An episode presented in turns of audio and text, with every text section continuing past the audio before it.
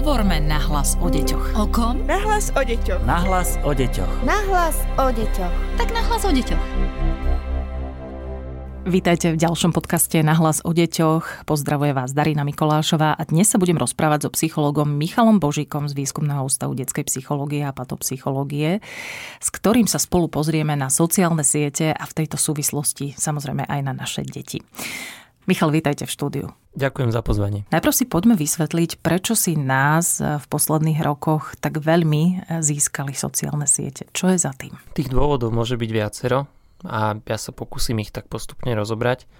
Prvým takým možno zjavným alebo takým, ktorý mi prichádza na mysel ako prvý je to, že každý z nás túži po nejakých zmysluplných interakciách s druhými ľuďmi dnešnom svete sú ľudia čoraz viac a viac izolovaní, čoraz viac a viac musia čeliť nejakej samote a zároveň na to nie sme zvyknutí a o to viacej tým pádom túžime po tom kontakte s druhými a tie sociálne siete nám ten kontakt dávajú relatívne ľahko, relatívne lacno a relatívne bezproblémovo na prvý pohľad a preto sú také magické a opantávajúce.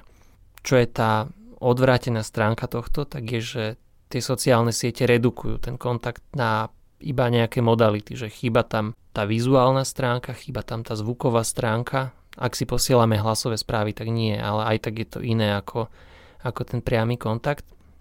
A tým pádom je to taká zjednodušená verzia tej reality, ktorú žijeme a z toho podľa mňa vyplýva aj mnoho tých problémov, ktoré sa s nimi spájajú.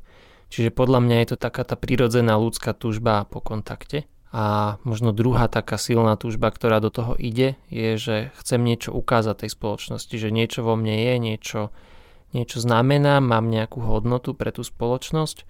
A na tých sociálnych sieťach e, žiaľ aj vďaka tomu, ako sú tie algoritmy nastavené, tak e, nám to zobrazuje tých úspešných ľudí, zobrazuje nám to tie pekné fotografie upravené, Zobrazuje nám to vlastne taký svet, aký chceme žiť, ale je to určitým spôsobom skreslená realita, že je to fantazijný svet a preto je pre nás taký lákavý a magický a preto je lákavý aj pre tie deti, lebo oni chcú zažívať ten fantazijný svet. Budeme o tom ešte hovoriť podrobnejšie a využijem to, čo ste povedali, že je to vlastne taká naša túžba po kontakte, aj keď je to taká skratka k tým kontaktom, pretože nie je to ten telesný kontakt, e, že nie sme reálne s tým človekom, ale virtuálne, ale napadá mi, že tam môže ísť ešte aj o takú túžbu po priazni, pretože tá je veľmi lákavá a tie lajky naozaj veľmi radi zbierame však. Áno, a určite to je túžba potom, aby nás niekto druhý ocenil, aby uznal to, že to, čo robíme v živote, tak je dobré, je správne, že nejakým spôsobom tí druhí ľudia nás vnímajú ako človeka, ako človeka s hodnotou.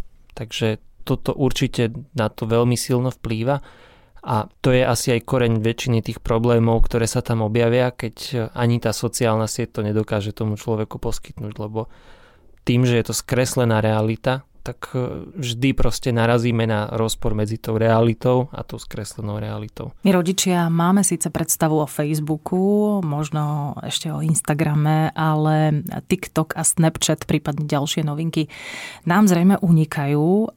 Čo všetko musíme ako rodičia sledovať, aby sme boli, ako sa hovorí, na tepe doby?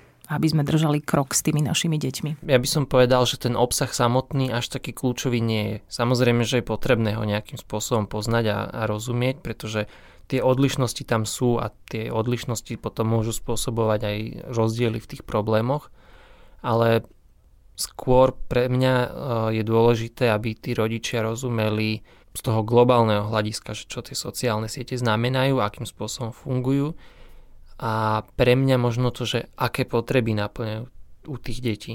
A to je to, čím som začal vlastne na začiatku, že pokiaľ my porozumieme, aké potreby tie sociálne siete naplňajú, pokiaľ porozumieme to, že kde je ten háčik tých sociálnych sietí a ten je rovnaký vlastne pri všetkých tých sociálnych sieťach alebo takmer rovnaký, tak e, vtedy nebudeme potrebovať deťom tie sociálne siete zakazovať, ale naopak e, to otočíme a zobereme tú ich motiváciu, ktorú poznáme a pokúsime sa ju naplniť tým zdravým spôsobom, pokúsime sa jej dať nejaký nový obsah. Čiže nemusíme my rodičia presne poznať názvy tých sociálnych sietí, nemusíme vedieť, na čom sú tie naše deti, na čom konkrétne, ale prečo tam sú? Dobre tomu rozumiem. Nechcem to zľahčovať, že nemusíme poznať, že mali by sme mať nejakú vedomosť, akože taká tá základná vec, že TikTok funguje na videách, že sú tam nejaké algoritmy, ktoré dokážu veľmi rýchlo posunúť tým deťom aj veľmi toxický obsah ako sa tam dajú nastaviť nejaké filtre, teraz nemyslím tie skrášľujúce filtre, o tom sa budeme baviť neskôr, ale, ale to, že čo všetko sa tým deťom môže zobrazovať. Aké výzvy napríklad Aké výzvy, aké, aké rizika sú. Pre mňa jedna z najväčších, najšokujúcejších informácií bola, že TikTok je čínska sieť a že čínska verzia TikToku je výrazne scenzurovaná a keď sa robí nejaký prieskum medzi mladými ľuďmi, tak e, v Číne vychádza, že mladí ľudia chcú byť e, vedci, kozmonauti a tak ďalej, lebo majú ten TikTok scenzurovaný a vlastne ponúka im to takýto obsah a majú scenzurovaný aj ten čas, ktorý tam trávia. Ale tá západná verzia, ktorú oni predávajú celému svetu, tak to je taký ten e, McDonald's sociálnych sietí, uh-huh. že oni si da, nechávajú tú zdravú výživu pre seba a západnému svetu ponúkajú ten McDonald a potom všetky tie deti si vyberajú, že chcú byť influencer a youtuber a, a tak ďalej.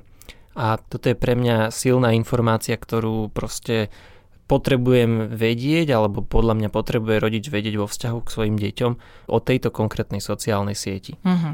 A takéto špecifika má každá z tých sociálnych sietí. Keby sme sa bavili o Instagrame, tak e, vieme, že tie rizika sú najmä pre dievčatá v tínedžerskom veku kde naozaj to skreslenie tej reality, a to sa deje už teraz aj na tom TikToku s tými skrášľujúcimi filtrami, kde to skreslenie tej reality je také veľké, že oni potom chcú sami seba upravovať, či už plastickými operáciami alebo, alebo všetkým možným iným, že je z toho seriózny, vážny problém, vznikajú z toho poruchy príjmu potreby a tak ďalej. Tak poďme eh, byť konkrétnejší, eh, pretože veľa sa hovorí o sociálnych sieťach a ich súvislosti a ich vplyve na duševné zdravie detí. Už ste to tak trošku naznačili. Do akej miery majú sociálne siete vplyv práve na duševné zdravie detí? Sociálne siete majú podľa mňa výrazný vplyv na duševné zdravie detí.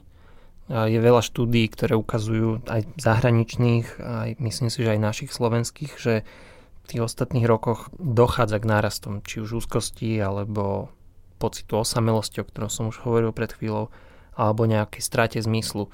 Alebo sú to depresie, nejaké pocity alebo, alebo myšlienky na samovraždu a až takéto vážne dôsledky. Ono sa ťažko dá povedať, že či tou príčinou sú tie sociálne siete, ale ten nárast je zjavný od momentu, kedy sa rozšírili tie sociálne siete aj predtým boli rôzne krízy. Špekulovalo sa, že či to je spôsobené aj covidom, či to je spôsobené vojnou, ktorá sa teraz deje u našich susedov a podobne. Ale že aj v minulosti boli rôzne krízy a vtedy ten náraz nebol taký markantný ako teraz. Ja teda nehovorím, že je to iba, iba týmto spôsobené. Ale prispievajú k tomu sociálne siete. prispievajú k tomu sociálne siete. A keby som povedal len sám za seba jednou vetou, že opustil som sociálne siete pred nejakým mesiacom a môj život je odvtedy výrazne vyrovnanejší ako predtým. Aha, to je zaujímavé zistenie, že aj psycholog dokáže opustiť sociálne siete a že mu to teda prinesie istým spôsobom v úvodzovkách užitok. Áno, a uvedomoval som si prvý týždeň, týždeň a pol, že ako silno mám ten mozog proste naučený na to, aby som ten telefon chytil do ruky, aby som s tým palcom posúval tie sociálne siete a ako odnaučiť sa to trvalo dva týždne alebo koľko, možno, že ešte teraz ma to sem tam chytí. A toto sú veci, ktoré fungujú podvedome, ktoré fungujú automaticky a my si ani nemusíme všimnúť, že, že z toho príjemného, z toho dobrého, čo to dáva, že mám kontakt s nejakým kamarátom, nejakým spolužiakom, keď sa bavíme o deťoch, že zrazu proste je to nutkavá až neuróza, že potrebujem proste scrollovať chvíľku a aby som sa vlastne ukludnil a vedel zaspať, tak potrebujem pozrieť, čo je tam nové, aby som náhodou niečo nezmeškal a podobne. Áno, toto, aby sme niečo nezmeškali, to je možno aj dôsledok toho, prečo na tých sociálnych sieťach mnohí zostávame. Zmeškáme niečo, keď nebudeme ich súčasťou? Opäť môžem povedať vlastnú skúsenosť. Už je to takmer mesiac a nemám pocit, že by som niečo zmeškal, že všetky dôležité veci sa ku mne tak či tak dostanú nejakým iným kanálom, či už mi to niekto povie, alebo to zarezonuje silno nejak v médiách a tak ďalej, či sa to nejakým spôsobom ku mne dostane. Čiže ne, nezmeškáme. Zmeškáme len tú fantáziu, ktorú si my vytvoríme, že tuto získam niečo. Ale to niečo je len v tej našej fantázii a je to len fantazijný obsah. Vráťme sa k našim deťom, ktoré na sociálnych sieťach teda sú a mnohé nemajú možno nutkanie, že z nich majú odísť. Rada by som otvorila tému napríklad skrášľovacích filtrov, pretože to je nielen téma, ale môže to byť aj problém, hlavne pre dievčatá. Ako sa vy pozeráte na skrášľovacie filtre? Skrášľujúce filtre majú asi dobrú myšlienku, alebo mali pôvodne dobrú myšlienku, že sa pokúsia nejakým spôsobom pomôcť e, niekomu, kto možno chce vyzerať trochu lepšie, že treba má nejakú dysmorfiu tváre alebo má nejakú popáleninu, znamienko, niečo, niečo, čo mu na tom jeho vzhľade úplne nesedí a chcel by to trošku upraviť. A vtedy to môže pomôcť tomu človeku, aby sa cítil lepšie. Akurát, že my sme to tak strašne prepálili, že tie skrášľujúce filtre aplikujeme na všetko a vlastne posúvame ten nejaký domnelý ideál krásy alebo, alebo to, čo vlastne tá krása má byť až do takej absurdity, že my zabúdame na to, že žijeme v reálnom svete, kde nie každý je super chudý, nie každý má super svetlú pokožku, nie každý môže mať eh, krásne vlasy a podobne.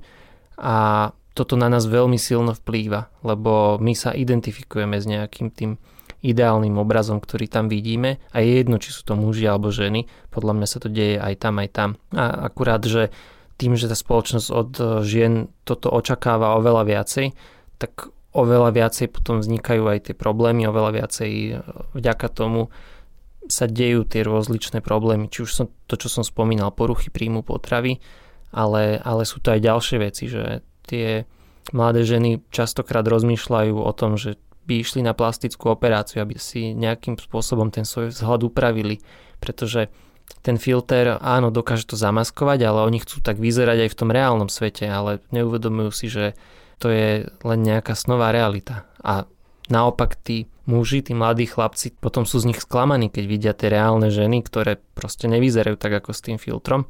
A to robí taký enormný tlak, to robí také enormné problémy.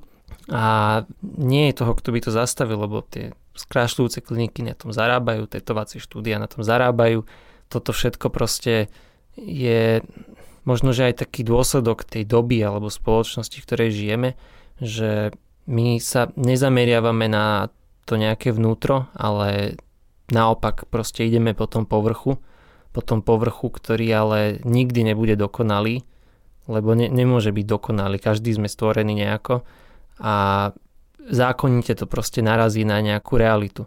A čím väčší je rozpor medzi tým imaginárnym svetom a tou realitou, tak tým väčší problém to vyvolá, tým väčšia kríza z toho môže byť, tým, tým väčší dôsledok pre toho mladého človeka. A preto my potrebujeme tých mladých ľudí edukovať v tejto oblasti a nejakým spôsobom ich zreálňovať, že čím viacej si oni uletia do toho fantazijného sveta, tak tým viacej ich tá realita prefacká, keď, keď ich raz dobehne. Uh-huh. Pri dievčatách sú to teda skrášľovacie filtre. Majú aj chlapci niečo, čo je takým úskalým na tých sociálnych sieťach? Jedno, ktoré mi napadá, tak e, sa dá označiť termínom toxická maskulinita. Tento jav je napríklad spojený s e, rôznymi takými pseudoinfluencermi, ktorí povzbudzujú tých mladých mužov, aby sa správali ako mačovia a, a vlastne za všetky problémy prisudzujú vinu ženám a podobne. A je to iný typ problémov, ale zároveň v interakcii s tým, že tie sociálne siete fungujú aj v interakcii s tými problémami u dievčat, tak tie ešte zhoršuje táto toxická maskulinita. A ten dôsledok toho celého je, že mladí ľudia nevedia vytvárať e, vzťahy. Uh-huh, nevedia vytvárať s... funkčné vzťahy. Že majú problémy pri nadvezovaní vzťahov a pri vytváraní, áno? Áno, lebo oni chcú mať vzťah s tým imaginárnym, s tým ideálom. dokonalým ideálom, ale taký človek ich nečaká nikde.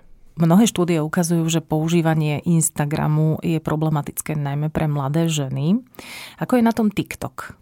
Presné čísla nemám, ale mám čísla, ktoré boli ohľadom Instagramu a tam teda jedna z tých štúdií hovorí, že 13%, to bola britská štúdia, že 13% britských tínedžeriek uviedlo, že Instagram zhoršuje ich samovražedné myšlienky. Čiže oni už nejaké myšlienky mali a Instagram ich ešte zhoršuje, lebo vidia tam tie dokonalé ženy, potom sa pozrú do zrkadla, oni také dokonalé nie sú, tak e, premýšľajú nad tým, či ten ich život má zmysel.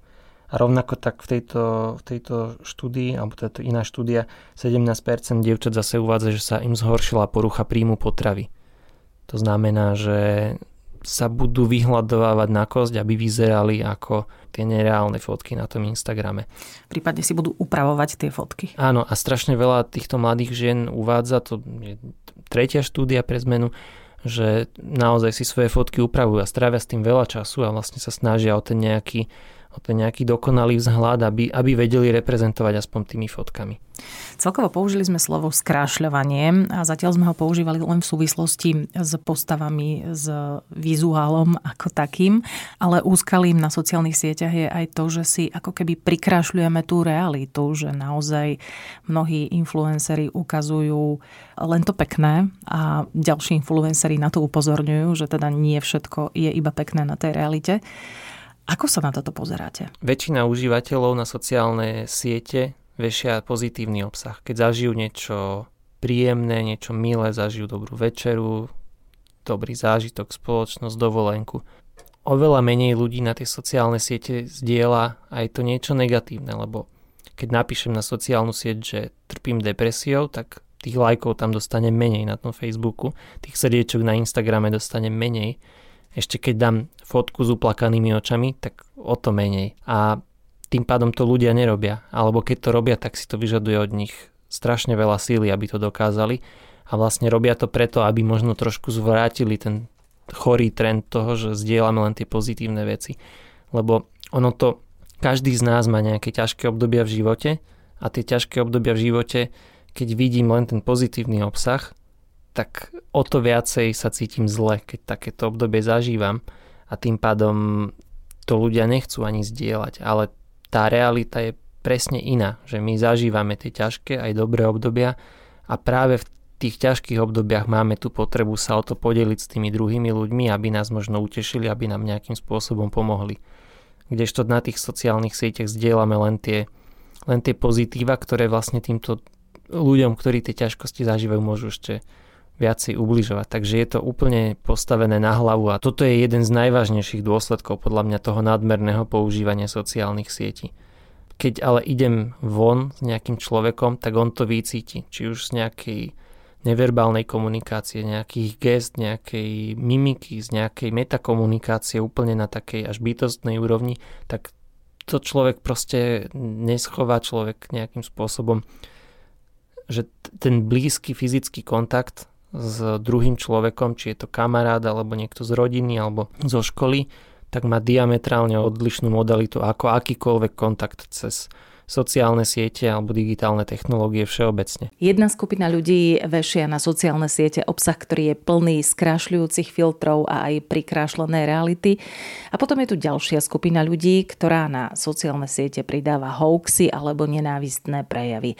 Aj to čítajú naše deti a budeme sa o tom so psychologom Michalom Božíkom z Výskumného ústavu detskej psychológie a patopsychológie rozprávať v ďalšej časti podcastu Nahlas o deťoch o týždeň. Podcast Nahlas o deťoch realizujeme v rámci národného projektu štandardizáciou systému poradenstva a prevencie k inklúzii a úspešnosti na trhu práce. Projekt sa realizuje vďaka podpore z Európskeho sociálneho fondu a Európskeho fondu regionálneho rozvoja v rámci operačného programu Ľudské zdroje. Hovorme nahlas o deťoch. O kom? Nahlas o deťoch. Nahlas o deťoch. Nahlas o deťoch. Tak nahlas o deťoch.